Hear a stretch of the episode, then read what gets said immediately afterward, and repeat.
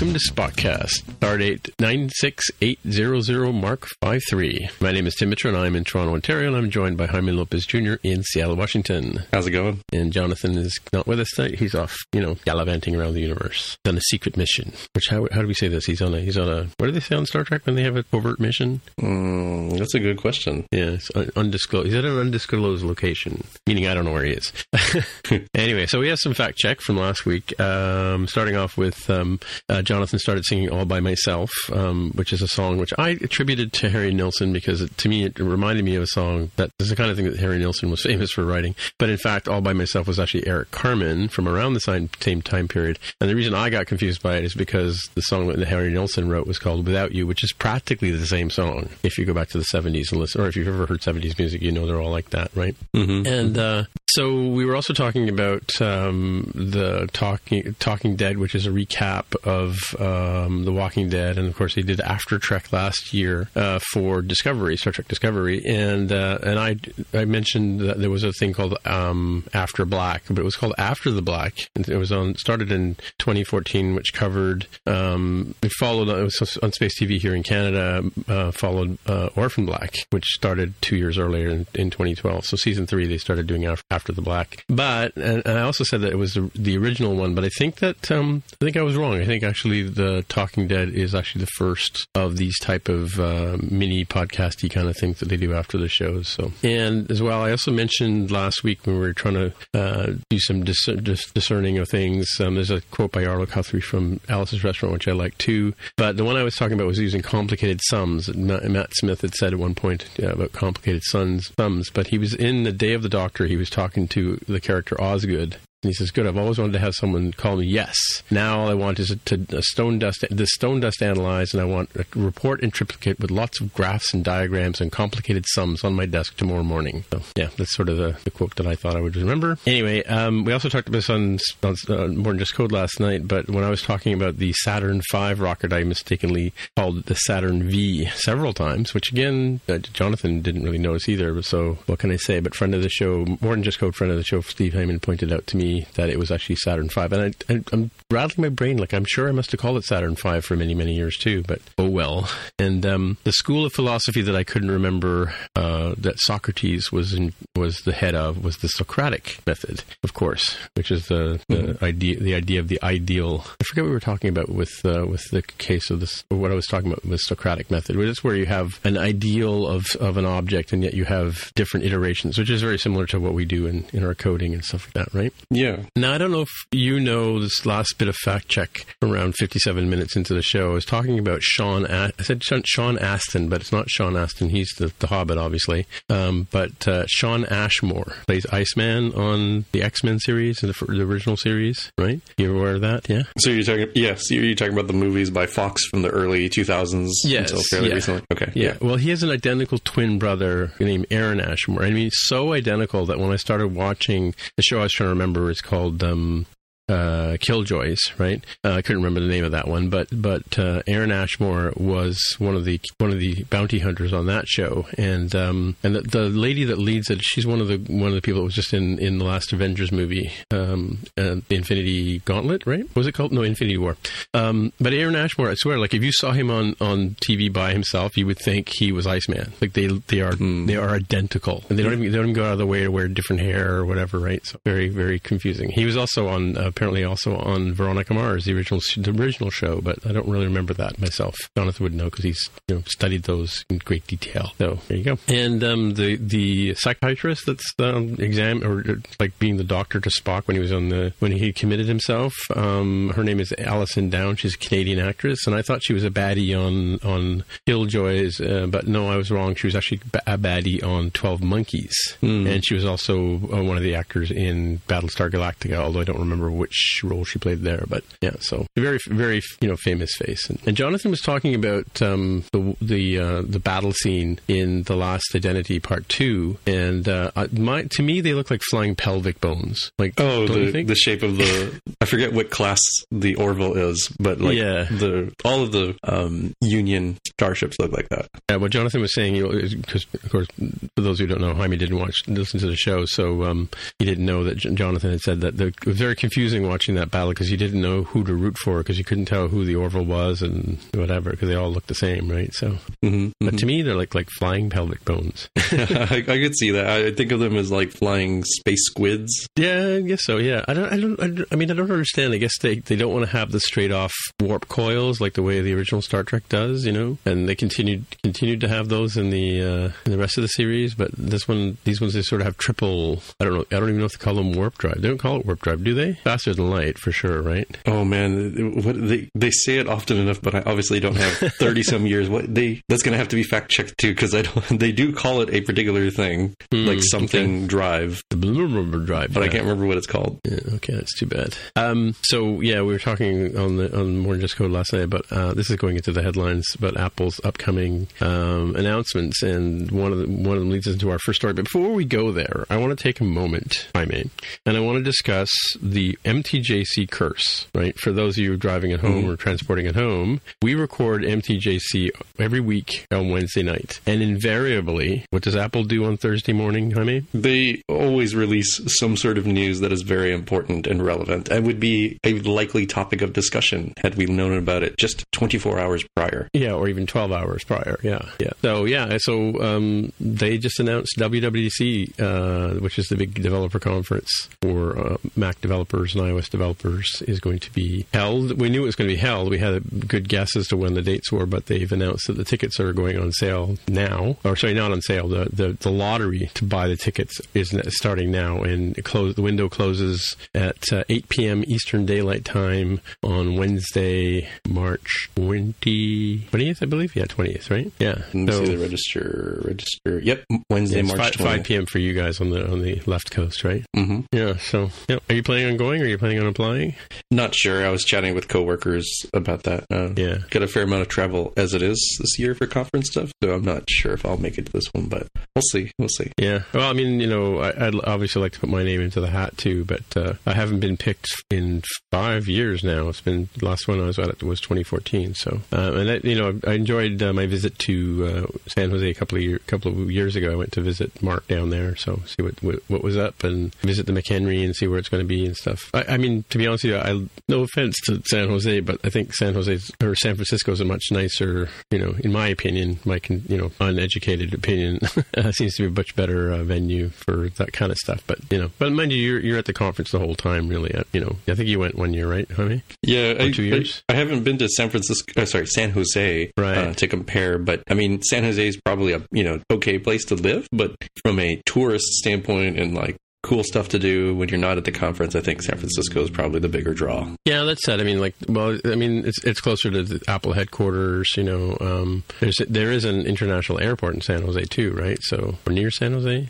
Yes, so, yes, I think there is. I think I think that one flies out of Dallas, if I'm not mistaken, like a hub connected to Dallas. Mm, maybe, maybe, maybe several other places too. I'm not sure what the typical flights are there. Yeah, yeah. Anyway, yeah. So it sounds well. I mean, we're happy to announce that tickets for WWDC are on sale. I don't know if anybody who listens to this show would really, you know, care, but we do. The hosts do. I feel so. like there's a fair chance of overlap between you know software developers, iOS developers, and, and sci-fi fans. Yeah, and I think oh, there's a big, big bef- before I forget here, the real-time follow-up here. No fact check necessary. It's the quantum drive that they the call. Quantum quantum drive. yeah. Course. So why would that? Why would they call it quantum? I mean, it sounds cool and spacey, right? Physicky, physicky, quantum physics. You know. Yeah. The the thing that's closer are the fact that they use dysonium crystals to power, not uh, not dilithium. Dysonium, like what do they run on vacuum cleaners or something? That, that's kind of what it sounds like to me. I don't know if it's like coincidentally named after Explains somebody how they else. Keep the ship so clean all the time, right? yeah.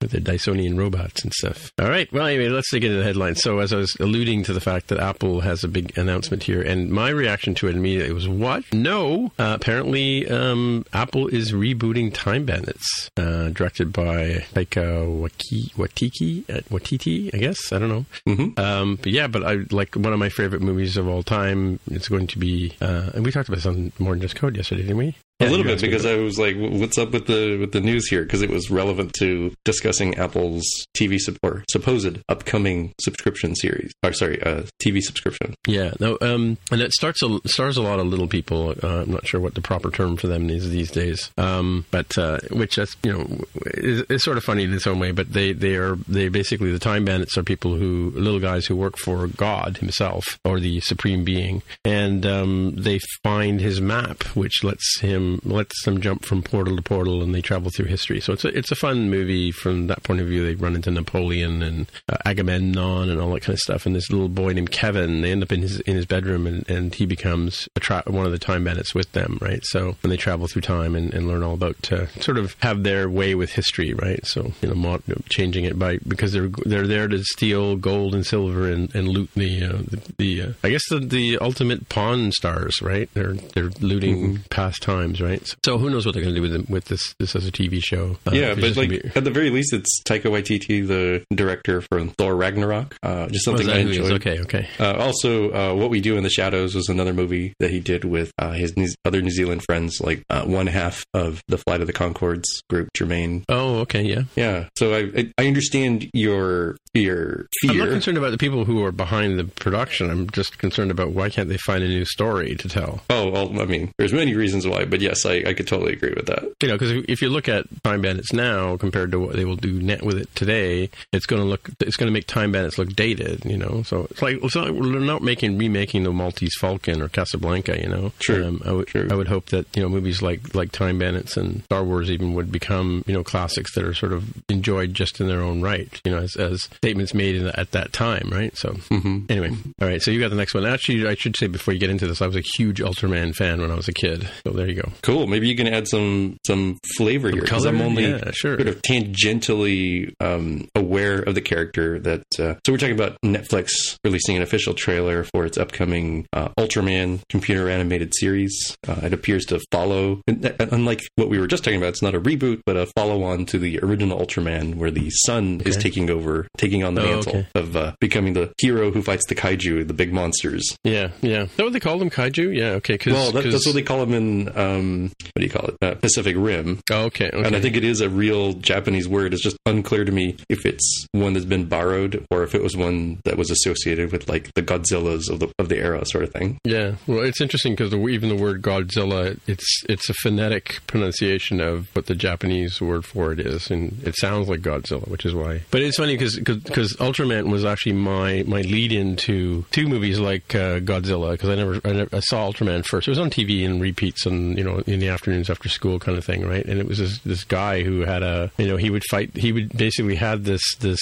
I don't know half lightsaber and he would hold it up and I don't know he'd in, in, incant some word I forget what he used to say or whatever and he would turn into this big giant guy in a foil suit. He looked like like like the uh, one of those the the Power Rangers. He looked like that, right. um, like a single Power Ranger, and and he would just go and you know have wrestling matches with these these guys in rubber suits dressed as Godzilla or Mothra or whatever. They they weren't obviously called the the actual names of what they were, but you know I think back then they used to recycle a lot of costumes, so they would pretty much be the same thing, right? right. You know, they would just destroy the little model cities and stuff like that, and you know the, the poor little Japanese you know civilians would run around and scream, and very exciting stuff. So I don't know how I ended up watching it, but it, I, and I don't remember what the attraction was, but I guess it was just wasn't the Brady Bunch or Gilligan's Island or something like that, right? So. Yeah, I've never actually seen any media other, and, and the only reason I was even sort of a little bit aware of it is that one of the very, very early Super Nintendo video games was an Ultraman title, and it was just like a fighting title where you would control Ultraman and fight through the cityscape and beat up the monsters. Yeah, and trash trash buildings, I guess, right?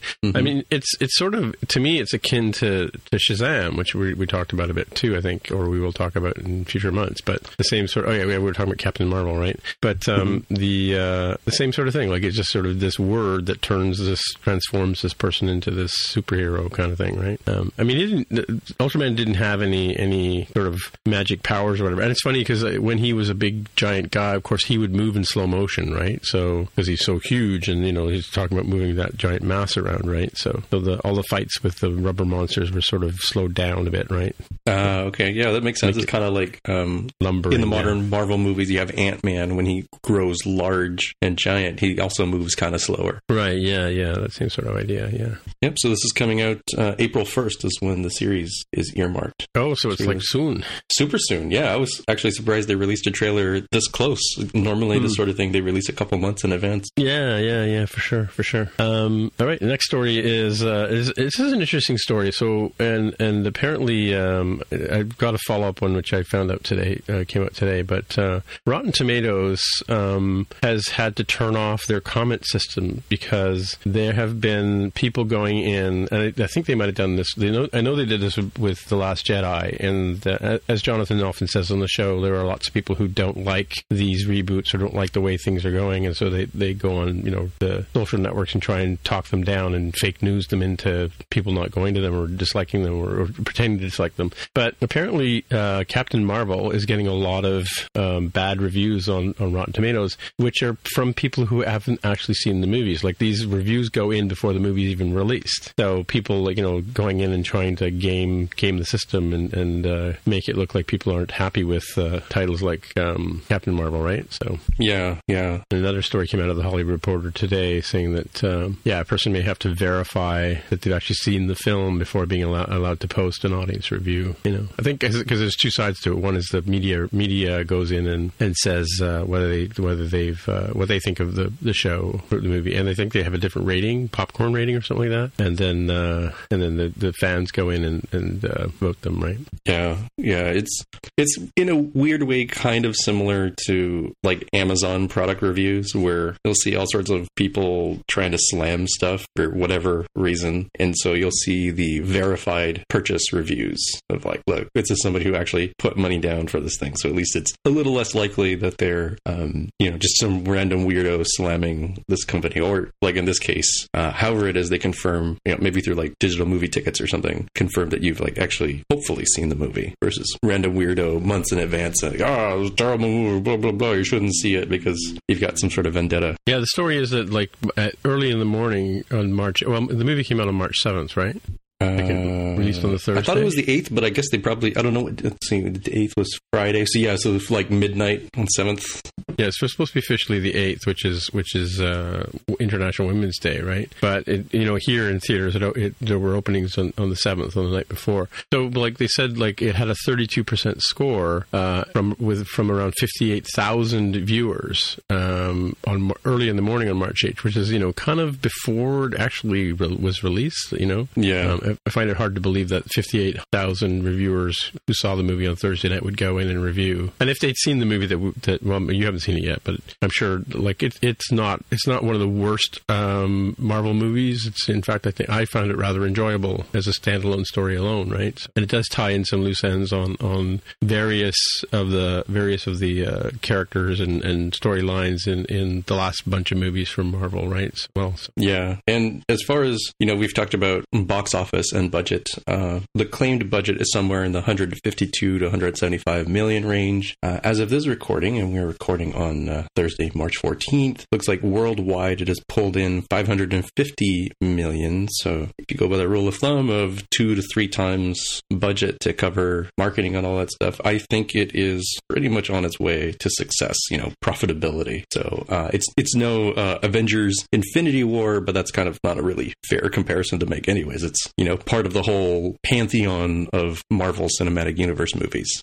Yeah, so that's good. I mean, it's a good movie. I, I, it's it's sad to see that you know people feel, and uh, again because it's an all female cast or led by female lead. I think that's one of the reasons why it was getting slammed. I don't know why Star Wars: uh, Last Jedi would get slammed. Probably, but just because people just didn't like don't like the the retelling of, of the Star Wars lore, right? So I mean, it also has a female main character too. True. So several, I think that plays into actually. It. Yeah, yeah, yeah. Well, that's true. It's got Rey and it has uh, Princess Leia and it's got Admiral Holdo, right?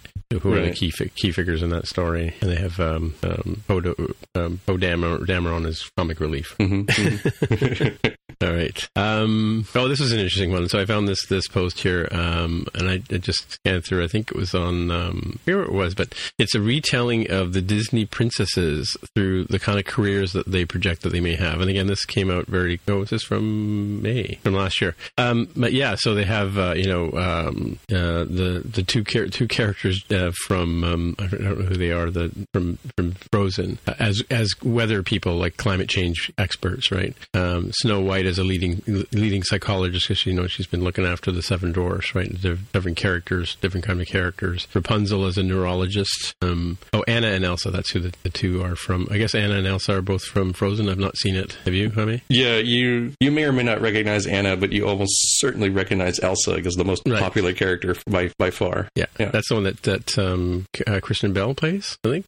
Good question. I don't actually know the voice actress, but yeah. she's then, the one who has the, the magic ice powers. You see little little kids oh, yeah. on Halloween running around in the costume. Yeah, and then Belle Belle um, as a universe Belle from Beauty and the Beast as a university chancellor because she just loves books, right? She wants to read all the time. Mm-hmm. Uh, Mulan as the Title uh, Nine lawyer. I don't know what Title Nine is, but oh yeah, that's a United States thing. Yeah, so what does it's, it mean? It's uh, I don't even know if it's a law or if it's like some sort of more like regulation around universities, but it effectively requires that university spending on sports programs is equal between men's and women's programs. Okay, right, okay. Mm-hmm. Yeah, and Pocahontas, of course, as, a, as the head of a, a nonprofit focused on protecting the environment, and uh, Cinderella as a uh, animal animal rights activist, Save the Pumpkins, and uh, Tiana. I don't know who Tiana is. She's from The Princess and the Frog. I, I recognized her face. I didn't know the character's name um, because I have not seen The Princess and the Frog. I think there's a handful of movies in there that I have not seen right around that era. And Ariel, because of her connection to music, Ariel from The Little Mermaid as a pop star and record producer. And Mo Moana as an officer in the Navy. I'm not sure is that another movie I haven't seen. Oh, that, that's, that's a more modern one. Yeah, it's the one that also has The Rock as the, the god, uh, Maui. Oh, okay. Right, mm-hmm. right. Oh, yeah. So anyway, that's just interesting to see the, the Disney princesses uh, having futures in, in the world of uh, careers and that kind of stuff. Yeah, and to, to round it out, because we went this far, Jasmine, Princess Jasmine as the UN ambassador, Aurora from Sleeping Beauty as coffee company CEO, and Merida from Brave as a two time Olympian in archery and the equestrian. I didn't scroll far enough. I saw an ad and I got scared. All right. So apparently, Orphan Black, which we were just talking about at the top of the show, this is a post from Jonathan, is uh, back in development through with AMC this time around, right? Uh, I don't know if it's going to stand star Tatiana Maslany. Maslany. I don't know if it's going to star her. Let's see what it says here. It says here not a spin off or a reboot, but a completely new story in the same world. Interesting. So I'm maybe five episodes from finishing the series. I'm into season five. Um, I'm interested in what they mean by world because other than the whole, you know, cloning organization type thing, it's pretty much the normal real world. I'm, un, I'm unclear how it's going to tie into Orphan Black if it's not uh, not spin-off or reboot. Well, I mean, Orphan. The idea behind Orphan Black is that there are there the clones are actually projects, right? And uh, and there's more than there's not just the, the, the male and female characters. There's more potentially more uh, clones, obviously being made, right? So, yeah, maybe that's the angle they're going with. Through the Dyad Institute, which is you know just around the corner from where I live, actually. Um, in a sidebar here, I just noticed that uh, there's an Avengers Endgame trailer that has Captain Marvel in it. Have you seen that? Is that in our notes? It is. It's spoilers for oh, this okay. very episode. Oh, it will be oh, sorry. on the watch list. we, we, can talk a little bit about the trailer during that time. Sure. Okay. Well, we'll leave that. Forget I said anything. Just forget I said anything. All right. So, right. What if is a TV series coming to Disney? Hmm. Well, I, I, know nothing about what if. What if? Do you know anything about what if? Yeah. Um. There were. It's kind of hard because this is an audio medium, but to visualize, folks can remember that there are those old Marvel comics that would say "What if" as the title, something like "What if you know Thor and the Avengers battled the gods?" or "What if Spider-Man joined the Fantastic Four?" And it would be these mm. one-off stories to show alternate realities or alternate universes, or even just sort of like, let's think about what would happen here. And sometimes they were really cool stories of like great things that could happen, and sometimes it was like, oh my gosh, this is horrible. Imagine if this had happened in the the you know air quote real Marvel universe. So I think the idea here is Disney's creating this animated is animated. I think it's animated series that will be on their Disney Plus streaming service that will give them some breathing room to let's use these characters in some different ways, but without having to tie it into a larger, broader story. Hmm, interesting. Yeah, yeah. It's funny. There's one here that says, "What if the X Men died on their first mission?" So I guess something turned pretty dark too, right? Yeah. uh, what if Captain America hadn't vanished during World War II? You know, some of these are. Oh, really? Oh, okay. Yeah. Did he vanish during World War II? Is that why he got frozen or something in the story? Yeah, it, vaguely similar to what ended up happening in the uh, Captain America: The First Avenger movie. Um, right. But yeah, that, that's how he goes from you know punching Nazis to being in the modern era. Yeah, it's funny. I was watching that that movie. I haven't seen that one in a thousand years either. But um, so at the beginning, they they find the frozen Captain Shield in I guess under underwater or something like that, right? But and then they then they go back to the to him be, you know getting transformed into Captain America. But does he get frozen at the end of the movie or something like that? I've forgotten how that one ends. He was on some large airship or airplane sort of thing, fighting the Red Skull. The Red Skull gets sort of destroyed, but you know, spoilers for Avengers Infinity War, not really, by the Tesseract. And the plane had some sort of like bombs of some sort. I don't know if they were chemical weapons, uh, but some sort of really bad, bad bombs that were heading towards uh, like the U.S. I don't know, Washington D.C. presumably. Um, and he has to like ditch it in the ocean, and he you know believes it to be a suicidal thing, but it turns out that he survives the crash by being frozen in uh, like Arctic ice. Hmm, interesting. All right, and Jonathan's next story here is uh, that Disney's purchase of Fox is uh, ready to close uh, soon. It's coming up real soon. It says here officially closing on March twentieth, twenty nineteen, at twelve oh two a.m. Eastern. Hmm. This next the same day as WWDC closes. Yeah.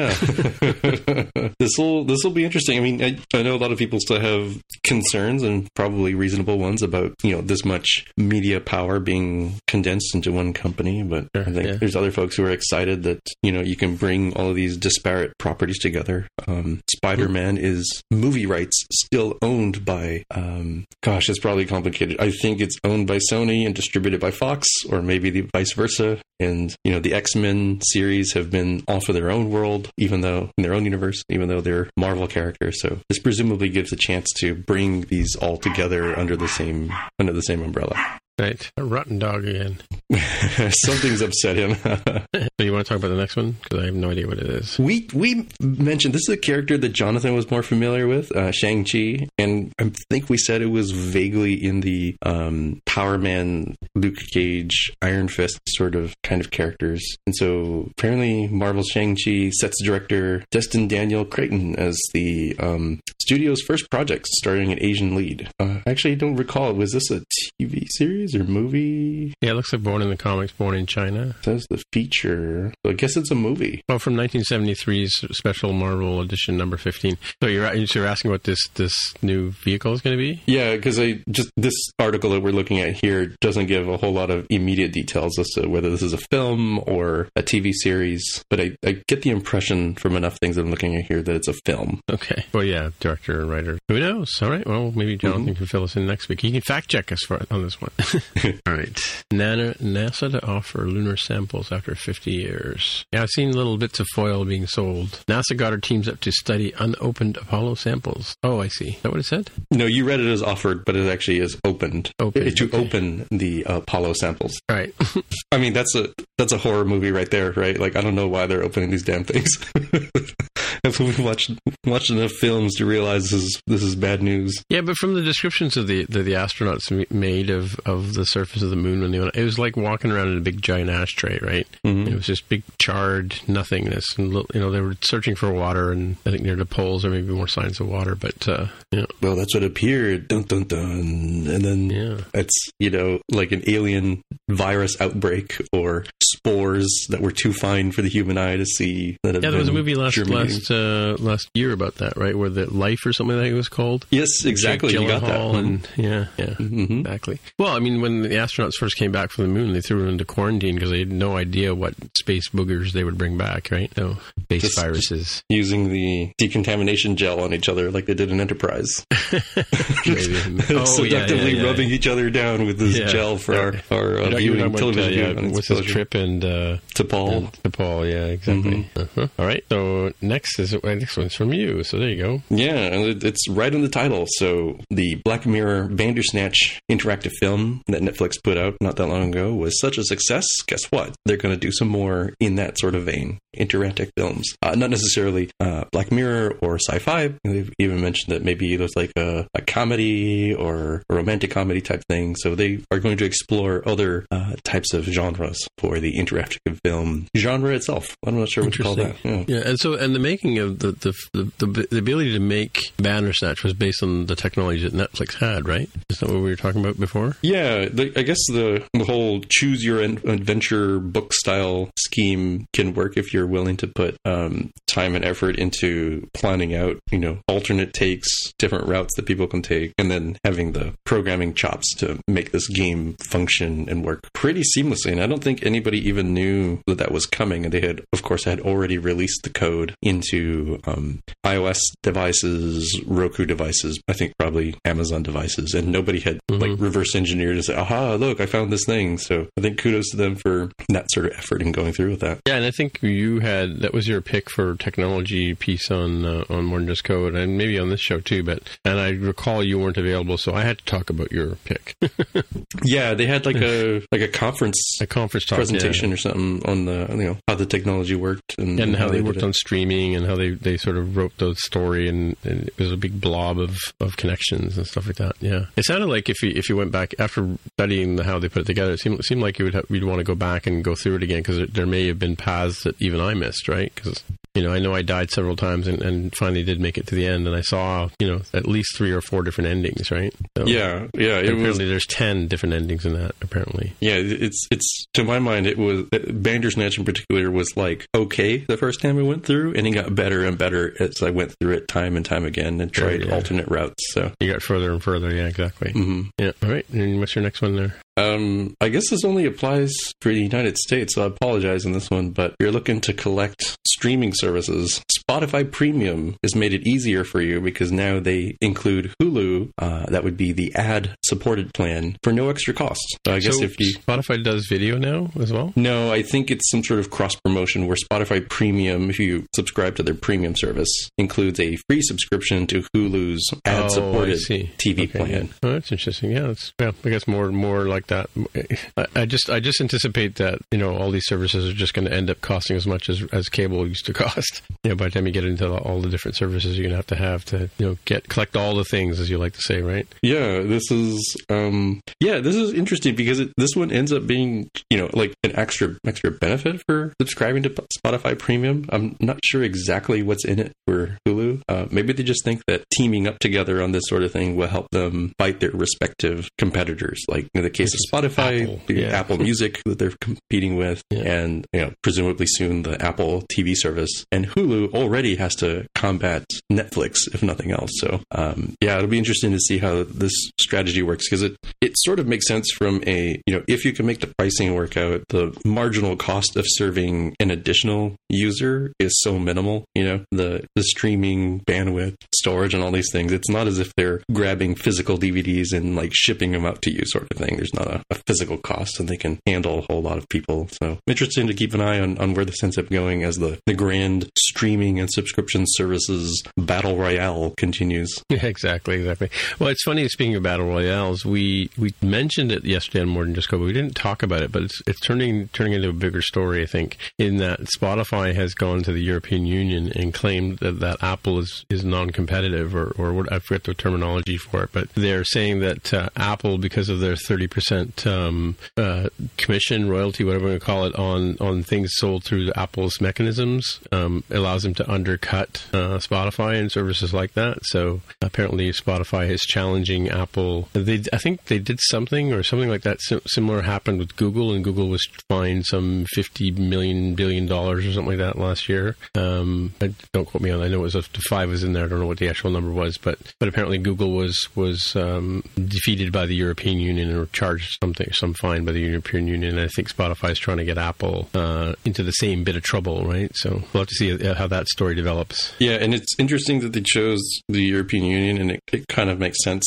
so I know we've mentioned this on More Than Just Code a few times, so I'll try to recap it in like 30 seconds or less here. But the differences in what is considered anti-competitive in, in terms of needing or requiring government intervention differs philosophically between the United States and the European Union. So in the United States, our government tends to focus on, you know, what is the harm to consumers in terms of pricing, which gets really complicated because we're talking about an era where marginal costs are so low that services can give away stuff or effectively effectively free. Like there are other costs like uh, data privacy and other things, but from a am I handing you money free is sort of the, the name of the game. And so this sort of thing sort of uh, struggles to get off the ground from a regulatory perspective. But the European Union views this sort of thing from the is there harm from the lens of is there enough competition? And so in this case, it 100% makes sense to me that Spotify would go after Apple in the European Union, where um, trying to prove the harm to consumers based on lack of competition is probably be a lot easier than some elusive, well, what happens to pricing because of this 30%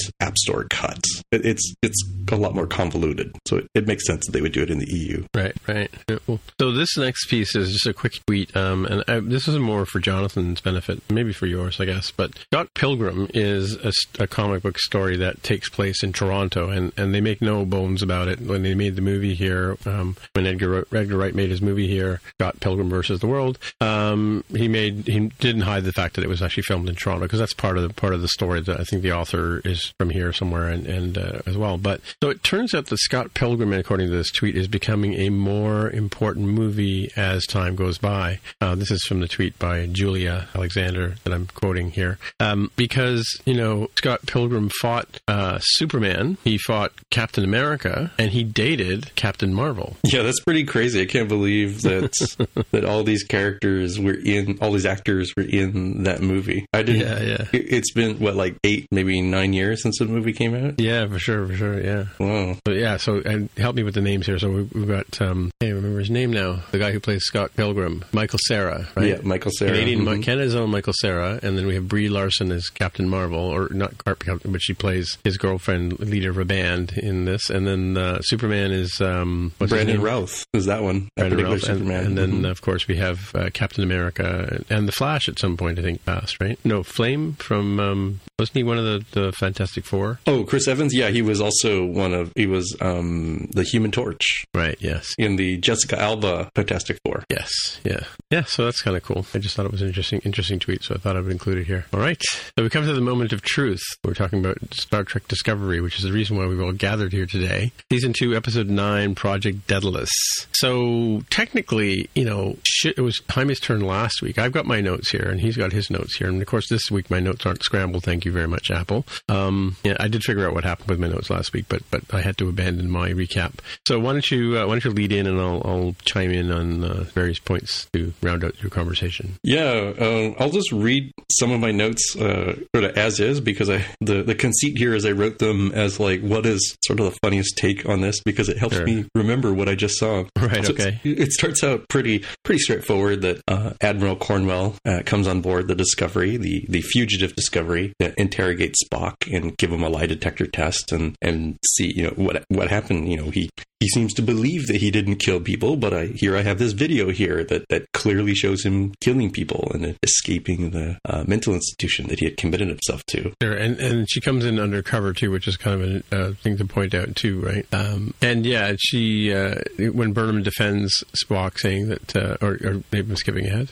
I think it's around uh, it's around that time um, that that you're talking about, like you know, you know, Pike and Cornwell and Burnham are talking about like, well, what do we think really happened here? Yeah, and you're saying, well, you're saying that you're only saying that because you're you're his sister, and of course, Spock has this great comeback line. He says, "Not by blood," you know. When, yeah, uh, given the estrangement that they that they showed us in the Talosian, um, yeah. Uh, you know, mind reading thing that we saw last episode. Yeah, and she also, so you know, of course, um, uh, Pike sort of gives her gives Burnham the, the directive to go and figure out who the Red Angel is, and, and she says, and I'll prove that Tyler's innocent at the same time. So, which we kind of kind of gets to at the end. But anyway, carry on with your recap. What's that? Yeah, speak, speaking of Tyler being real suspicious in the eyes of the Discovery crew, they're wondering, you know, who the heck sent all this data, these signals to this weird location where nothing's there, and they say, oh well, actually, there's a, an abandoned penal colony there, and whoops, turns out it's also the base for Section 31. So ah, sure. that's where the data went to, and even if we don't know who sent it yet. Sure, that's 74 Mark 5 6, according to Tilly. Um, yeah, and it's funny that we're talking about uh, penal colonies because last, I think the last episode, two last two, two episodes, we were talking about Dagger of the Mind, which also takes place in a penal colony. I thought there would be some tie in there for sure, but but uh, I was disappointed.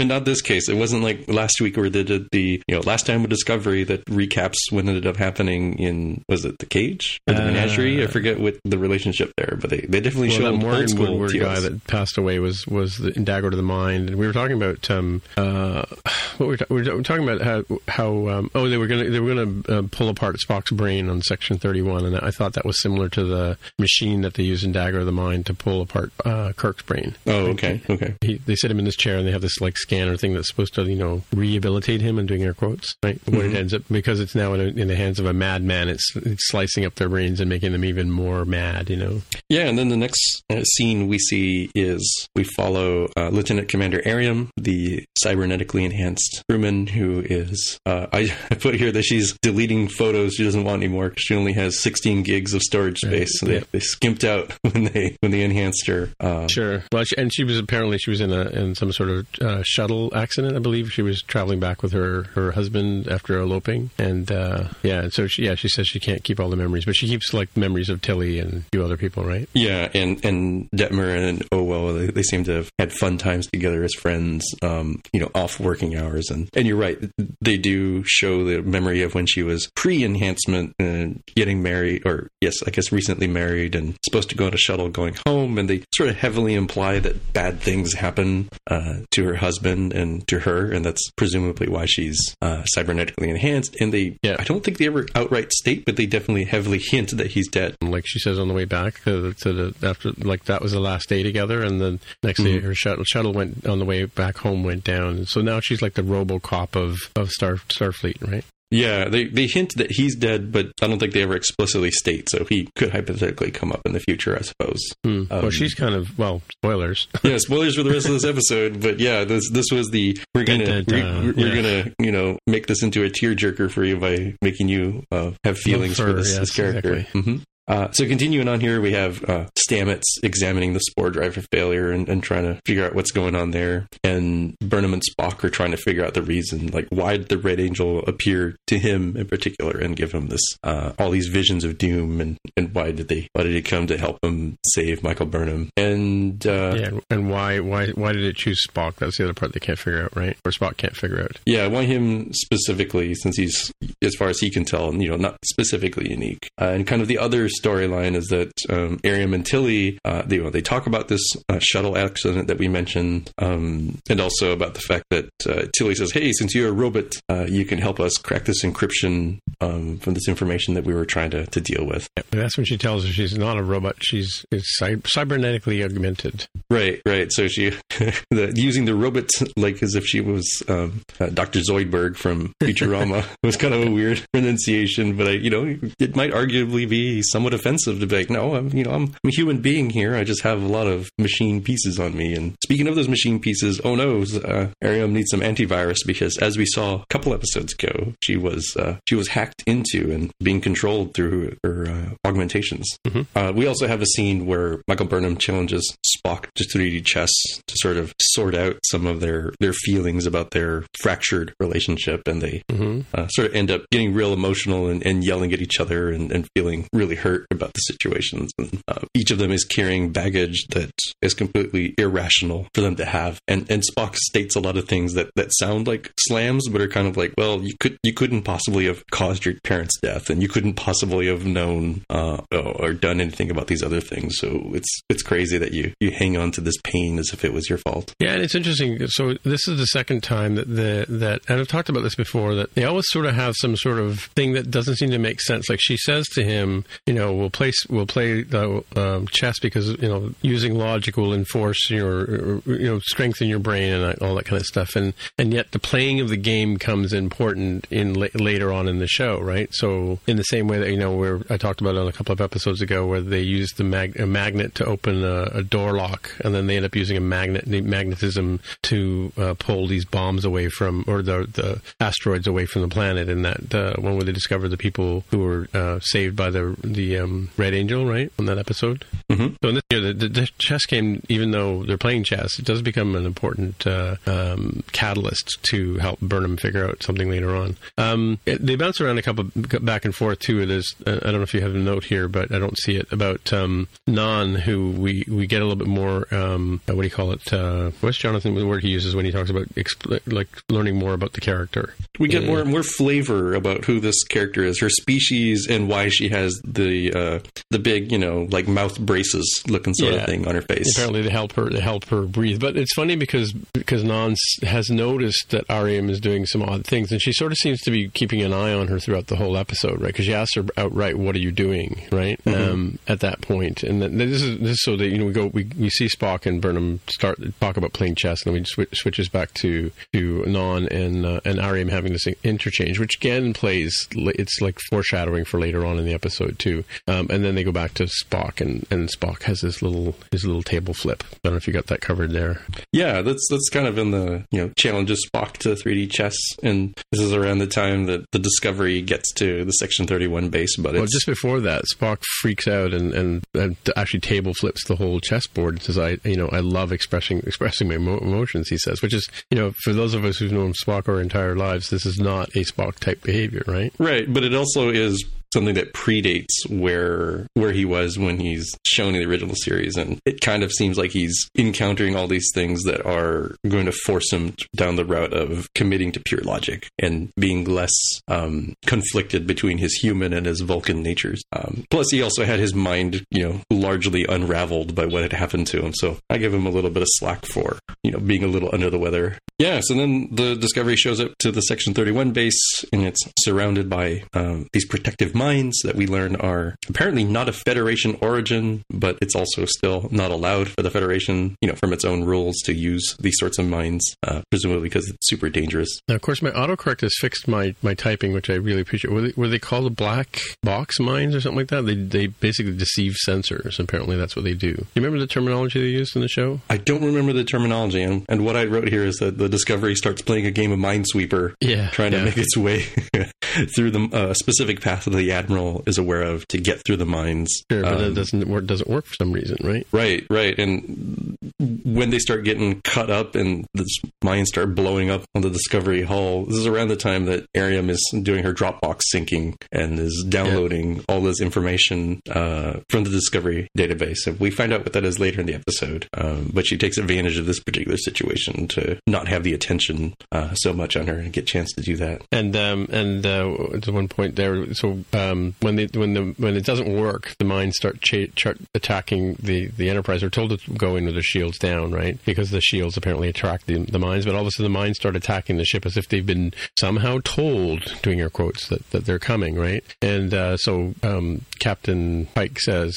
uh, goes on the comm saying, "Prepare for a bumpy ride," right? And they, and they start getting chewed up by all these uh, these mines. Right, right. And the, you know they have some fun there. And this is the game thing that you were saying that oh right, yeah. The, he says she, he says to her, "This is not a game," and she says, "Wait a minute, what if it is?" Right? And so they start throwing random um, evasive maneuvers. He just throws to like one of the people on the on the on the bridge to give call out, you know, one of the, the, the evasive maneuvers, maneuvers they've studied in like football plays, right? That they've studied in the academy, and uh, so they they kind of they start to throw randomization and chaos into the mix, right? Mm-hmm. To try and defeat these minds or fool them or keep them at bay long enough, right? Right, right. Um, and so at some point, you know, they get through this and um, they end up in contact with Admiral Patar, who uh, we discover is a not only a member of the Section 31 crew, but a Vulcan logic extremist. So uh, everybody's kind of twitchy about sort of what their um, their motivations are. But they don't like Spock and Sarek, right? If they remember, that was part of the challenge of Burnham growing up with them as well, right? The logic extremists were always after Sarek. Right, right. And the the reason that Discovery is unable to get a hold of Starfleet Command in order to you know get Section 31 to back off here is uh, according to because they have been ordered by Starfleet Command to attack the Discovery. Right, right. As it all turns out, so uh,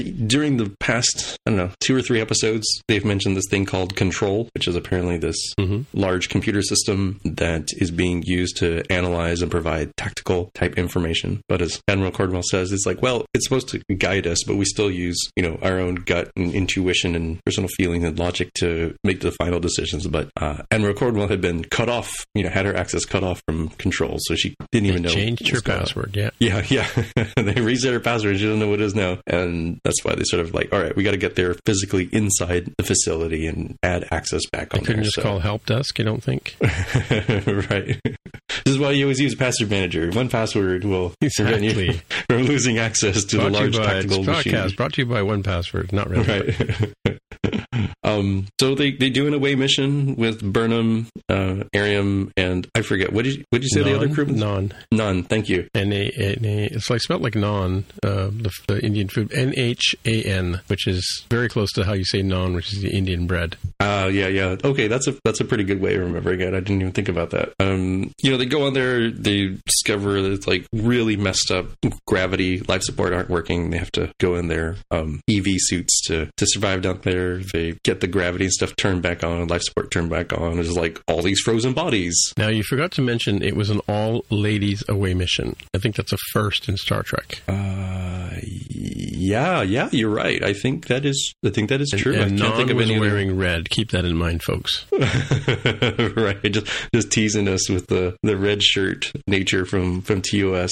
Um, yeah, so uh, I think this is somewhere around this time when they discovered the dead bodies that have been yeah. dead for two weeks. And oh, by the way, Admiral Patar is one of these dead bodies. So they stole that from the Expanse. By the way, I just want to point out the dead bodies floating in space. They stole that from the Expanse. Oh, really? Just like floating in a, oh, yeah, in a space station. Dead bodies. Yeah. Mm-hmm. And this is around the time that I think Saru is like, oh yeah, this this totally makes sense. Um, you know, seeing as as he does, he's like, how come when the admiral got mad, he didn't seem to like raise her body temperature at all? And right, and, never noticed this. Yeah, Spock's supposedly fighting and murdering all these dudes, and yet you know, he's doesn't appear to have body temperature, you know, changes. And it turns out Why is that, Jaime? Why is that? It turns out that Control, the computer system, has been creating deep fakes of Spock and deep fakes of Admiral Patar. And that's who they were talking to. And that's how it was um, framing Spock to make it seem like as if he had done more than just sort of escape from a facility. Right, right. Yeah. And we also learned that uh, from Tilly that Lieutenant Commander Airiam had downloaded all of her memories onto the Discovery to make enough storage space in her head um, because she needed to make space for the um, the sphere. If you remember that from a few yeah. episodes ago, mm-hmm. like all that knowledge, um, I guess a large chunk of it had been sent as a signal over to Control, yeah. uh, but it needed the final Well, so apparently, apparently, um, what it was, it it only copied. She only had space in her head for all of the information on artificial intelligence because that's what she was getting from the, the knowledge of the sphere. Right, right, and the control computer wanted that so that it could become conscious.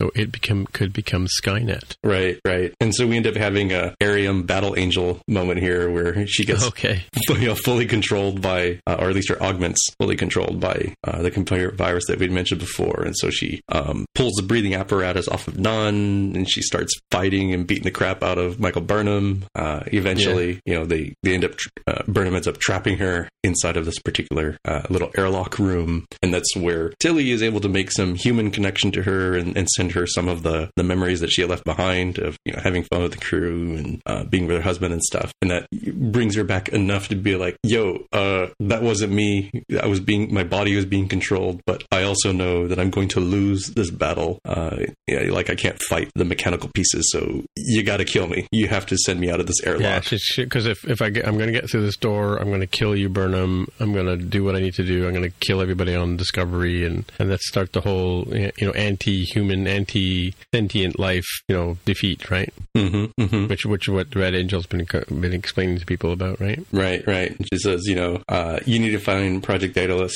Well, they start. Everybody starts ordering Burnham to to open the airlock. Like Pike gives her the order, and she's like, "I can't, I can't. You know, I don't want to disobey your order, but I can't do it." And and uh, Spock even says to her, "Open the open the pod bay door, Hal. You know, open open the airlock. You know, let, let, you know eject uh, eject." So so Airiam's telling her, Pike's telling her, everybody's telling her to to eject this person, and she just can't do it. And at the last moment, who opens the the airlock door, Jaime? It was uh, Nhan who ends up uh, coming back. Yeah, she she manages to grab her uh, her breathing apparatus. I thought she passed out at one point because she because she stopped breathing. Right? Yeah, she tried to get back to her breathing apparatus. Yeah, yeah, she was like trying to get there and like not making it. Um, and she was she very clearly a, wearing a red shirt at that point. Yeah, maybe she found a, a burst of adrenaline or something. Given uh, yeah, exactly. What did they say? Barzan? Is that her, her species name? Barzan? Barzan? Something?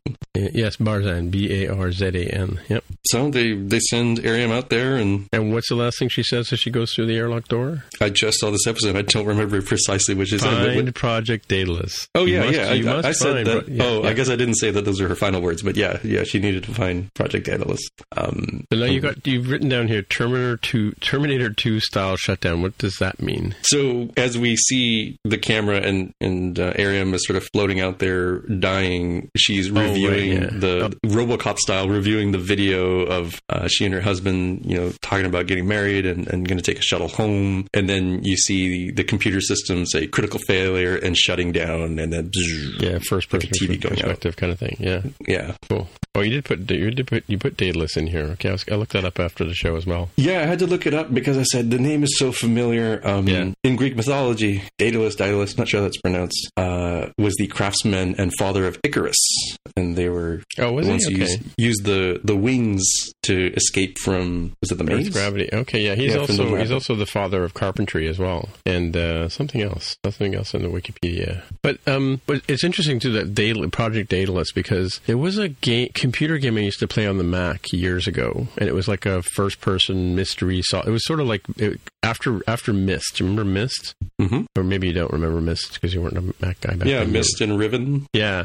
So it was the same sort of thing where you had, but you had this. You were following this guy's notes, and and uh, you were actually playing him, and he had this suit that he could wear and, and bounce through time. And and Project Daedalus was, I think I was playing the second version of it, the second iteration of it, which is really still very good. And uh, I'm pretty sure Project Daedalus was was something mentioned in that as well, right? So I think it comes up in sort of Leonardo da Vinci kind of stuff as well, right? About building with your hands, I guess, right? Yeah. So that was the the Wikipedia entry for Daedalus, and then I also looked up Project Daedalus, and apparently, according to Wikipedia here, this was a study conducted between 1973 and 1978 by the British Interplanetary Society to see if they could design a plausible unmanned interstellar spacecraft. Oh, wow. Yeah, so all these things seem like real it's strong V'ger. hits. Coming back. right. the, the, the, um, the Red Angel is, is V'ger teaming well, up with Zora well, there, from the, the Red Angel Discovery. Airiam?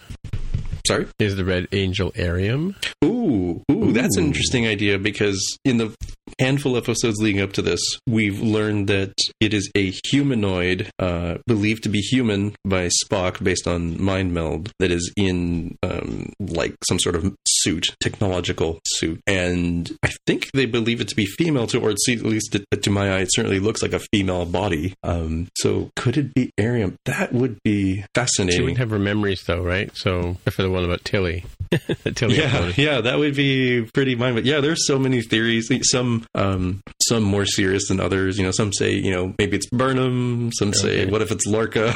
you know, more hilariously. Lorca, yeah, uh, Just about every character. You know, it could be Culber. You know, there's like a million different um, theories that I've seen out there. Hmm, interesting. Yeah. Um, I, I, don't know if you've ever seen. Uh, well, you've, you've, seen 2001: Space Odyssey, right? Mm-hmm. And you've you've probably seen. Well, you know, there's 2010, which is the next book that that uh, uh sorry, Arthur C. Clarke came back and wrote a sequel called uh, 2010, which is which is about the the one that they made a movie out of, right? But this, he also made a, a, sequel called or wrote a sequel book called 3001: A Space Odyssey. And you remember Frank? Um, I forgot his name now. Frank, the the other astronaut in 2001 that gets that gets lost in space. You know, Dave goes out to save him, mm-hmm. get his body, and he forgets to take his helmet and has to you know back up to the to the discovery the discovery, which is the name of the ship, right? And he has to blow through the, the blast doors to he gets Hal to open the pod. Hal won't open the doors, and he uses eject explosive bolts to open the doors. Mm-hmm. Right. Well, anyway, he can't. He loses Frank in in space. Right. So Frank goes off and freezes. Right.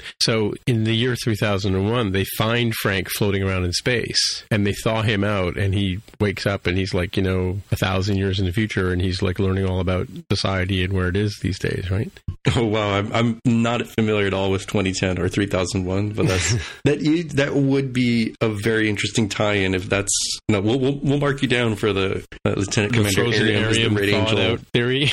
yeah, yeah. I mean, we've learned through Star Trek lore that you put technology and fling it out to space long enough, and eventually it becomes powerful and sentient. Right? Like we saw that with the Voyager became V'Ger, and we also saw it in one of the short treks this year that the Discovery's computer system eventually became sentient. Right, right. Uh, right. Called itself Zora or Zara. I forget what it, what it referred oh, to yeah, itself. Maybe that maybe that's a tie into the sphere, knowledge of the sphere.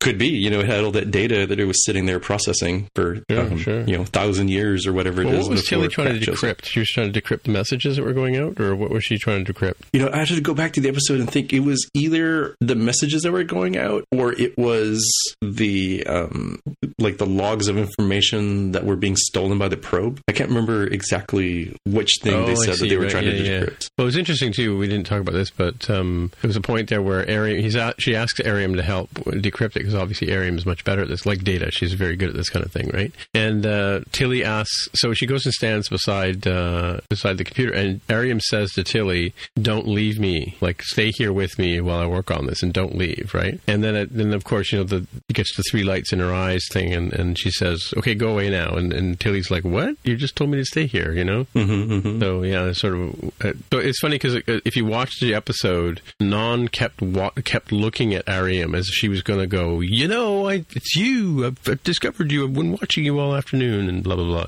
But she doesn't, right? Although, mind you, she she's she does manage to push the button for the airlock, right? Um, but yeah, if you watch it, like I, I just I made notice of the fact that she kept walking around and looking at Airiam kind of suspiciously. Like, mind you, she looks kind of suspicious all the time anyway. That character, right? Yeah, yeah. yeah it's, non. it's kind of a like a, a resting, suspicious face. Yeah, yeah, exactly. Yeah, yeah. Just a bad makeup job, I guess. All right. Well, so uh, a good episode again. I mean, another another interesting, really interesting. Um, you know, I could I could see watching this one again in you know 10, 15 years and, and enjoying it. Right? Yeah, it's an, a nice episode that moves along the story. We start learning more about this you know season long story arc mystery. Mm-hmm. We get to see more of Spock when he's you know exposition. That's the word I was looking for. Exposition, but we also have a nice little contained bottle episode for this particular character's story arc for yeah. Well, that's what I mean. It becomes sort of an exposition of, of her and, and and her, you know, her sort of how she came to be and all that kind of stuff. And also interesting for me in that that I wondered why Sara Mitich had been moved out of that role, right? And it maybe maybe it was that they decided they want to keep her for, for future reference or for future roles because this character now is now essentially dead for all we know, right? Um, which means the actress is going to leave the show, kind of thing, right? Mm-hmm, mm-hmm. There's, there's uh, other than coming back on without the makeup on, she's not really going to have a role per se, right? She could do she could be like Majel Barrett and come back as the head nurse or something, but um, you know,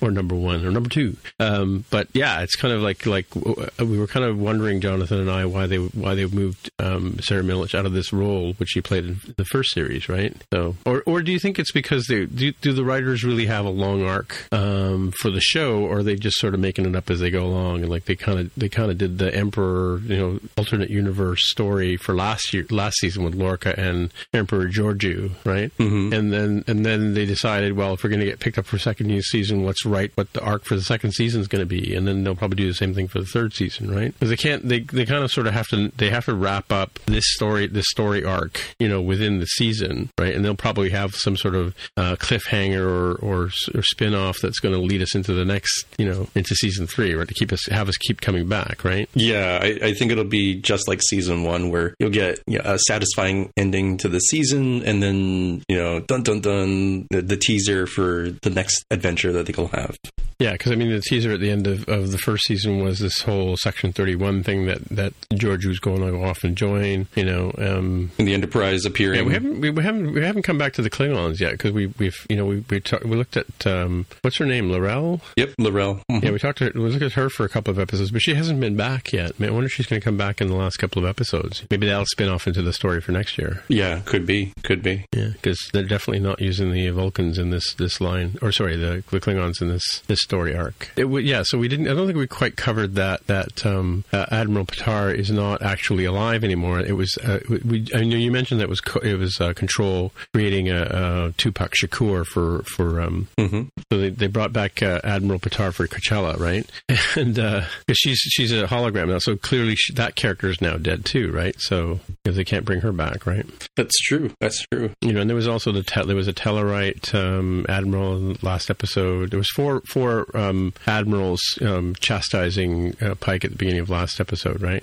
Yeah, I think it was a group of like four, yeah. possibly five, but definitely well, Admiral four. Patar was the center one doing most of the talking, right? Mm-hmm, mm-hmm. Holding him about his what he'd and you know go take take uh, find Spock and take him to uh, section 32, 31, 37, 31, whatever, thirty something. Um, yeah, all around good show. It was, and I guess one thing that maybe I sort of hand waved over was last yes last episode we learned that you know Michael Burnham felt that um, as a kid that she wanted to get away because she thought that the Vulcan extremists right. were going to target you know Sarek and Spock and Amanda because you know oh you know they they hate anybody who's like not Vulcan. Spock's like harboring is human. Yeah, exactly. Yeah, he's like all right, you know I'm I'm sure it didn't help, but hey, like I'm this monster, I'm this half breed in their eyes. Like I'm an abomination. They clearly they were going to come attack me anyways because I'm way worse than you are. So sort of the, the difference of opinions and the emotional baggage these children are carrying and blaming themselves for. Okay, cool. So hey, listen, before we get to the watch list, which we'll do real quick, but um, oh yeah, this is where the spoiler came in. Can you, Jonathan, wanted to have you tell us your impressions, you know, maybe in ten minutes or so, of the uh, Orville Identity Part One and Part Two, because we we basically used a flamethrower at it yesterday last week.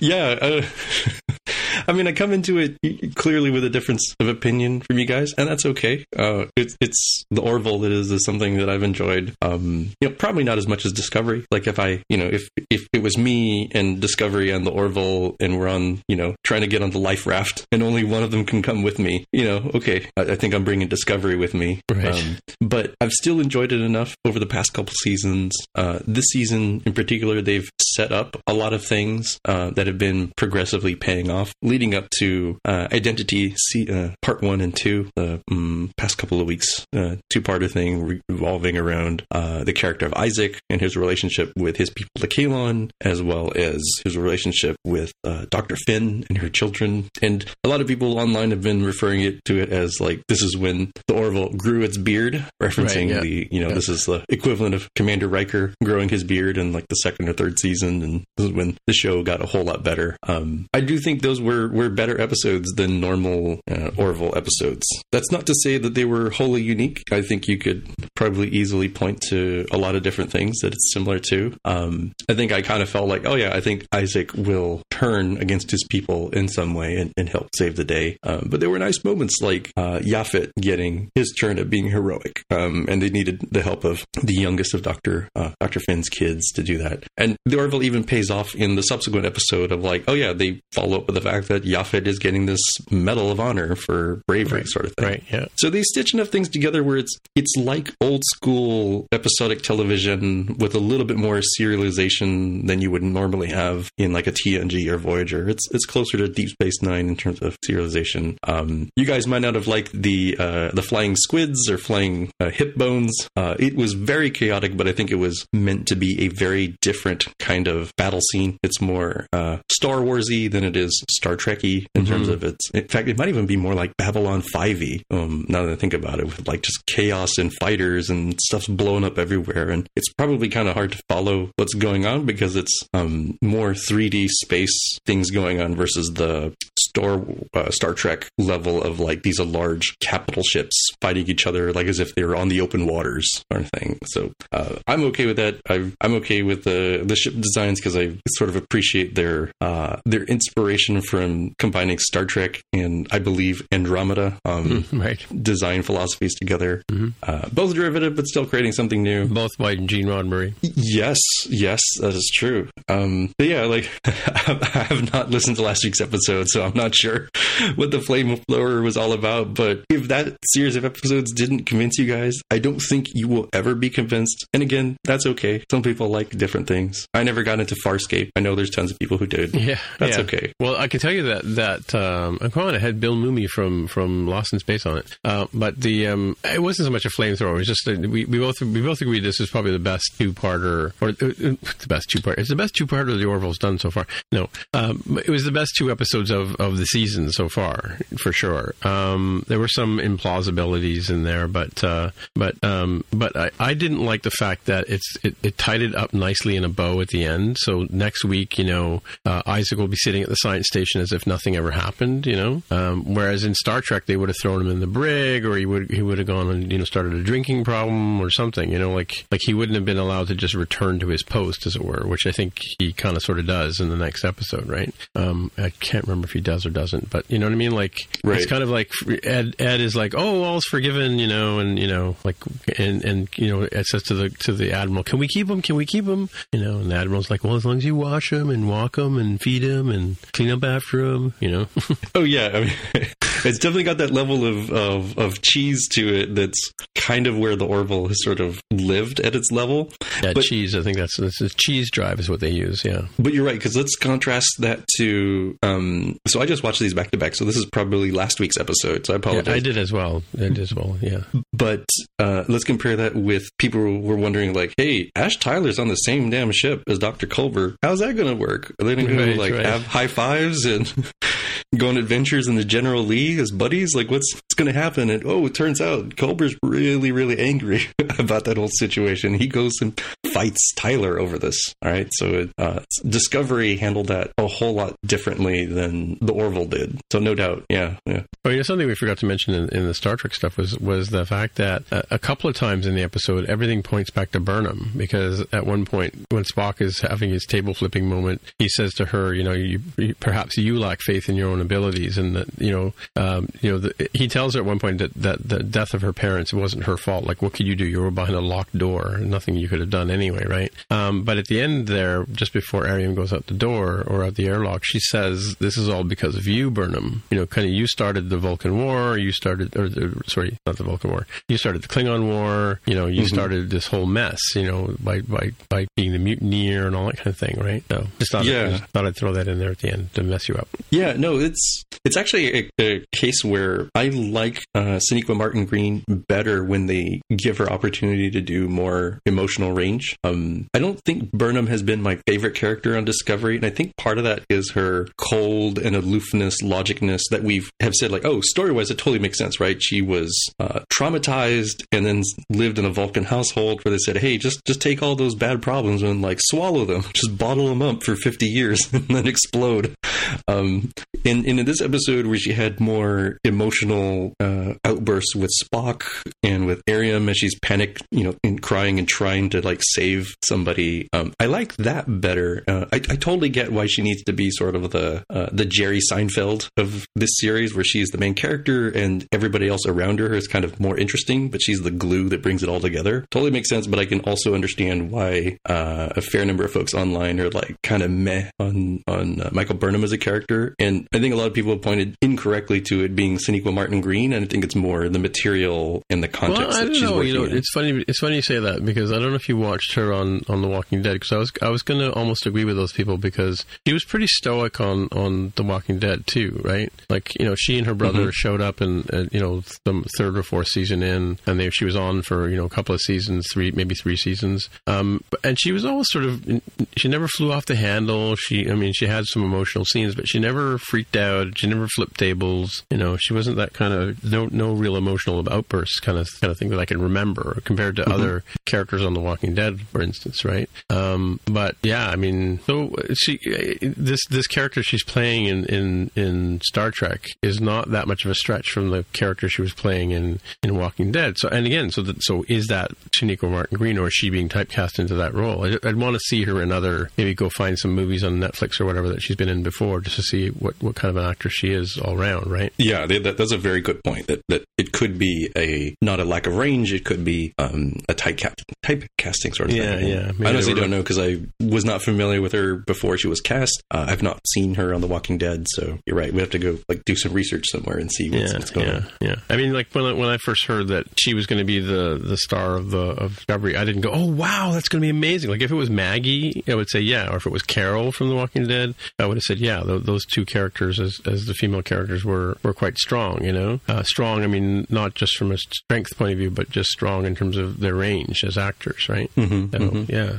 So Carol Carol on the as as Michael Burnham would have been really good. the lady that plays Carol, which we can fact check for next week. Anyway, let's move on to our watch list because I think we should wrap this up soon. Um, there's only one thing on the watch list here. That's because I forgot to put something on here. Um, yeah, what do you got for us, Jaime? We have the first official non-teaser trailer. So oh, the other one was a teaser trailer. It, it was a teaser trailer apparently. Oh. That's the way. That's the name of the game, and, and this is why I get lost. It's there. There's like you know trailers for the trailers, but that's really a trailer for the teaser, and then there's yeah. a teaser, and then there's uh, often you know one, two, possibly three official trailers. And then there's TV versions which are real short and sweet, right? Yeah, the TV cuts that are sometimes just condensed, but then they'll throw in like an extra scene yeah. and modern era thing. But this is uh, apparently the first official non-teaser trailer for Avengers Endgame. Uh, it largely. Oh, can I take two minutes and go watch it? Yeah, go for it. Give it. All right, let's do that. Why does it always have to be Tony Stark? I mean, he's the moneymaker, right? I guess. Is he? I mean, he's probably the most well-known actor. Oh, I guess yeah. Okay, there we go. Yeah, there we go. Two minutes, 26 seconds. a lot of it's sort of recapped of like, you know, here are the different characters, sort of the first movies they appeared in Iron Man, uh, Captain America, mm-hmm. Thor. Um, a little bit of, you know, here's what some of the minor characters like Black Widow and Hawkeye and uh, Ant Man have been up to. And doesn't, leading... doesn't that grayscale with like a little bit of color in there kind of thing for a bit, you know? Yeah, yeah. It looked like the color red was the thing that was red and blue coming yeah, out. Yeah. So I wonder if that's a hint of some sort red, white, and blue. Yeah, and uh, you know, leads up to the end where they're apparently regrouping and wearing yeah, some snazzy suits, white suits, armor yeah. suits outfits. Yeah, and doing that slow walk, the, the you know the um, like the Ocean's Eleven walk. Yeah, Ocean. I was going to say like the like the um, the weatherman guy. What was the the oh guy from Saturday Night Live? Uh, oh, Anchorman. With, yeah, Will Anchorman. Ferrell. The Anchorman walk. Yeah, yeah, yeah. Was that from Ocean's then, Eleven when they did that? I I thought I don't know. Like I I mean I've seen this this trope in so many different movies. Sometimes Yeah. it's hilarious, you know, like they're making fun of it, like in Anchorman. Yeah. I've seen it in um, uh, Armageddon with Bruce Right, Willis. right. Yeah, Even Steve Tyler, Buscemi gets to do the cool walk, you know. Yeah, yeah. uh, yeah, and then we've got the the stinger at the end after they show the logo of Yeah, Thor having the you know being right in front of Captain Marvel and having the Stormbringer you know come right to his hand right next to her face. She doesn't Mhm. even flinch. It's like, oh, I like this one. yeah, yeah, yeah. Well, Stormbringer, he loses that in the in the Ragnarok movie, doesn't he? Uh, that was Mjolnir, the hammer that Oh. he loses, and Oh, this he is the one he, replaces he makes in uh, in the Forge. Yes, yes, this is the one he makes in uh, Infinity War. So It's a hammer or an axe? I thought it was an axe he made. It's kind of both. It's like a big hammer with an axe blade, or an Oh, axe okay. with a big Okay. hammer on the back end. I'm not sure. Right. You know, maybe there's a weapons expert that, that properly describes it. Isn't there a show like a reality show about that? There, yeah, there is one where they like create them and, and compare them, sort of thing. Yeah. Yeah, in an hour or whatever. well, an hour of TV show time, right? I'm sure Yeah, it yeah. takes a long time to make these things. Yeah. No, I've I've actually I've actually forged metal, believe it or not, back in my my um, sculpture days. I'm just scanning through this movie, this clip here to see if I can see.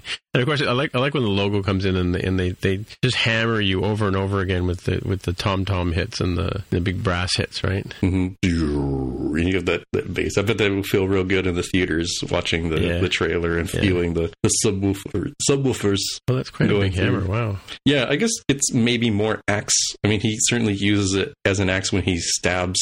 yeah, but at the end of it, he's leaning on it. Like it's got to be like you know almost four feet tall, right? Yeah, with the handle is Groot's arm. Oh, is it? Oh, right, right. Yeah, I just saw this film again recently. Uh, yeah, on the airplane on the way back from Japan, and remember that they were having trouble with the forge, and so they had the metal, and they're like, "Oh, the handle didn't come up properly," and yeah. you have to assemble it before it cools. So Groot grabs it, wraps his fingers to tighten and become like a, a proper handle, and then just breaks off his arm, yeah. his tree limb arm, and that's the handle for the Stormbringer. Storm, Stormbreaker. I have to look that up. No, we can fact check it.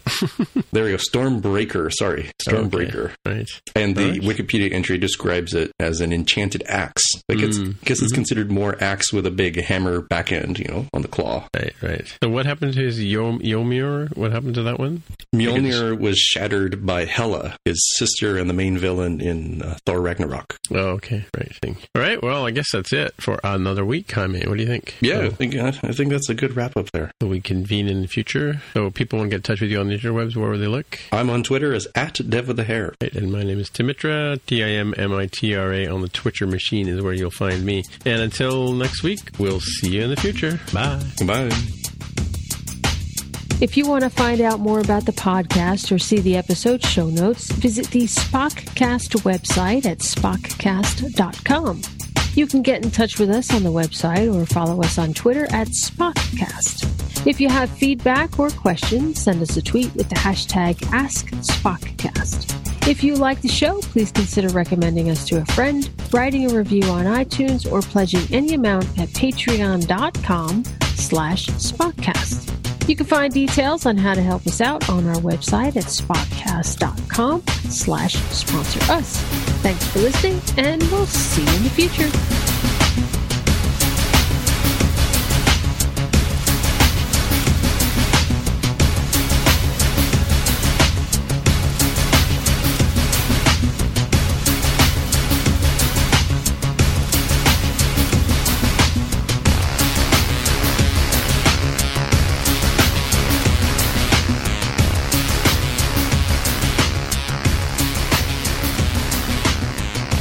Yeah, I'm getting to go back and listen to last week's episode. I see here in the fact check there's a I saw a girl do the Muppet leg on Reddit. Not safe for work, and no link in the show notes for those of you transporting no, I know, it home. Yeah, so. I, got, I got to go back to. Well, I found it on the Reddit Reddit homepage. Like I was, that's what I was asking you. Like it just seemed like chaos on the front page, right? So yeah, I did manage to find one of the stories today on the Hollywood the Hollywood Reporter one that one they brought in today. The second one about uh, Captain Marvel. I found that on Reddit today. Oh, okay, yeah. yeah I was just like I was on the streetcar and I was. Uh, did you like the call out for the star date at the beginning instead of uh, episode? episode 38. Yeah, I thought that was interesting.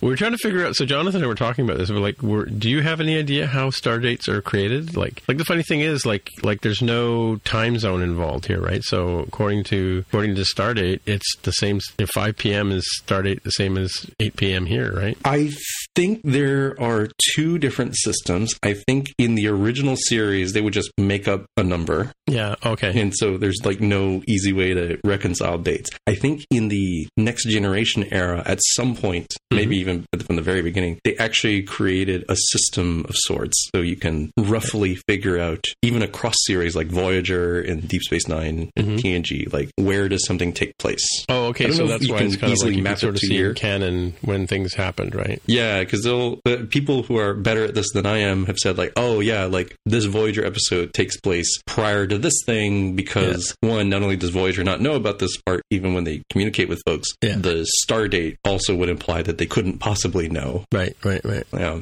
So, according to Wikipedia, gen- the general idea represents a Julian date currently used by astronomers, writers, and producers. Selected numbers using different methods over the years. So, it makes it impossible to convert star dates into any equivalent car- calendar dates. Oh, interesting. Okay. So, maybe the, the rule that they've got is just that it, you know, it needs to increase in this particular way. Yeah. But trying to map it to uh, Earth solar system years is is is tricky, if if not impossible. Right. So it says here in, in the notes from from I guess from the Star Trek guide, we invented Stardate to avoid continually mentioning Star Trek Century, which is actually about 200 years from now. When's now though? Um, um, yeah, yeah, true. And then Next Generation were revised. Uh, Stardate is a five-digit number followed by decimal point of one more digit. Uh, first two digits are always 41. Oh, okay. Four stands for the 24th century. Really? And one stands for the first season. Oh, okay. So you have to go back and check out your Next Generation episodes now, right? Uh, yeah. So then, then it's interesting. What do they end up doing when they get to Deep Space Nine and Voyager? Well, the additional the additional three digits will progress unevenly on the course of the season from zero zero zero zero to nine nine nine nine nine. The digit will follow decimal point, generally regarded as a day counter. So the the thing after after the, after the mark or the dot or whatever they say, right?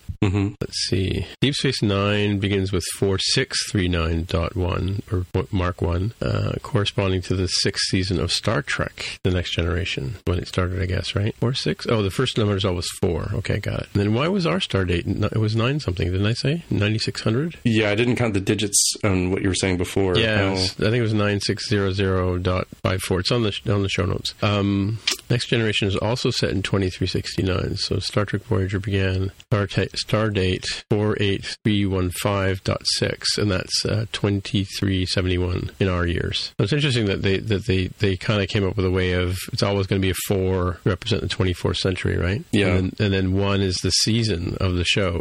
that's a convenient way to to roll about. Yeah, yeah. Well, Star Trek Nemesis is set around uh, five six eight four four point nine. So that's in the twenty fifth century, right? Uh, yeah, and that's the highest star date mentioned in any film. It says right. And in the new um, Picard series, will be the one that goes the furthest. Mm-hmm. Well, not furthest in the future in terms of like overall timelines, but furthest for the main cast. Well, then by that rule, this start date should be not nine nine six eight. Oh, nine for the 2019, right? What, what century are we in? We're in the 21st century right now. 21st. So maybe it's a one. There should be one nine six eight zero zero. Yeah, I think the start date calculator on on that Jonathan found is wrong by this definition. Maybe maybe we shouldn't start like, with a four. We should start with a one. Maybe it's like that problem where you can calculate dates pretty well on a lot of computer systems until you hit the epoch and you hit 1970. Yeah, maybe maybe it's the the Y2K bug rearing its ugly head or something. Yeah, yeah. yeah it's it's in our it's in our uh, in the links of last week's episode, which is why I went, was trying to find that at the beginning before we started recording. Yeah, it's weird. Like I put March 14th, 20. By the way, it's Pi Day for those of you driving at home. At 9 p.m., 9:30 p.m., and I hit convert, and it comes out as 96800.53, which is wrong. let's let's grab. So there's a reverse reverse calculator. Let's see where did I get that? From? I had two browser hits. Let's grab. What they say? The uh, the I'll grab the the one from um, Nemesis and punch that in because that should come back as the 25th century, right? A reckoning? No, you're not, not agreeing with me. Well, I'm trying to think. Okay, so TNG starts in 2463 ish. I think you said, and the yeah. show, even if you include, you added like another 20 years, it still doesn't yeah. seem to get into the yeah. 25th century. Oh, so like this maybe, is based on the Star Trek Online game. This isn't this isn't the right start date marker thing. Oh, that, that definitely does more things with time and stuff because like i think the new the new picard series might be the first one to start in the 25th century. Because tng what 20 2463 and then just take you know 1980s dates and move them over into the 2019 at you know 30-ish years. Pretty close to so pretty, pretty close to being wrong. So here's another one. Let's try this one. Okay so i just put in the, the date from um, nemesis and it came up as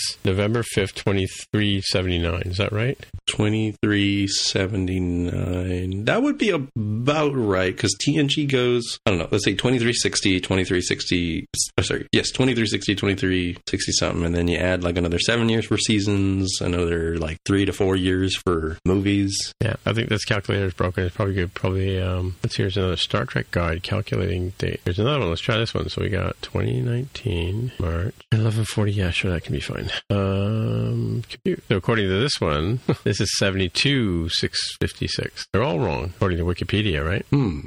I gotta go with the Wikipedia definition, I guess. Right? I mean, gold. Let's see here. Twenty. What did I say? Fourteen, and it is in my time. It is eight thirty 72. So here's here's one done in pictures. It says one year equals a thousand stardate units. One year's 365 days equals n. What? Yeah, this one's messed up too. There's a different calculator from trekguide.com. Says the date would be 72664.2. Right now? Yeah. 72664.2. Hmm. Who do you I don't understand how you. So the, I think this is doing weird things too because 72,664 versus 41,986 for the year 2364 for the next generation. Yeah. Oh, this date is giving me like a negative number. Yeah, my, that's what I'm saying. I think I think the one I looked at did the same thing. It was at minus three thousand something or other, or thirty thousand. No way to do this accurately. Uh, looks like I've looked at Star Trek Online Academy, Trek Guide, uh, Hilschmidt, uh, and that's it so far. I, you know what? What if this works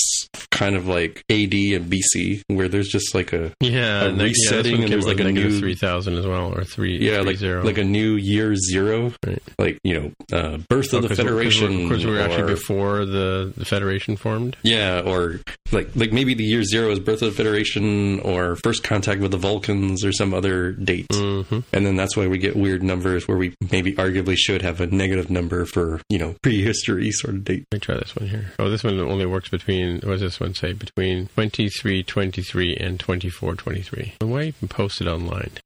oh, here it says the current start date is, is uh, okay, it says this, the current start date is minus 304199.95 is what we you both said, right? It says in the 24th century, it is currently star date 73199.95. How many seasons was Star Trek on for? Seven seasons, right? TNG was on for seven, yeah. Yeah, so like the so the start date would start with seven, right? No, sorry, four, right? Would be twenty fourth century, right? I, I think so, if I understood what you were saying on the rules. Yeah, I don't get it. Like, how could all these sites be wrong?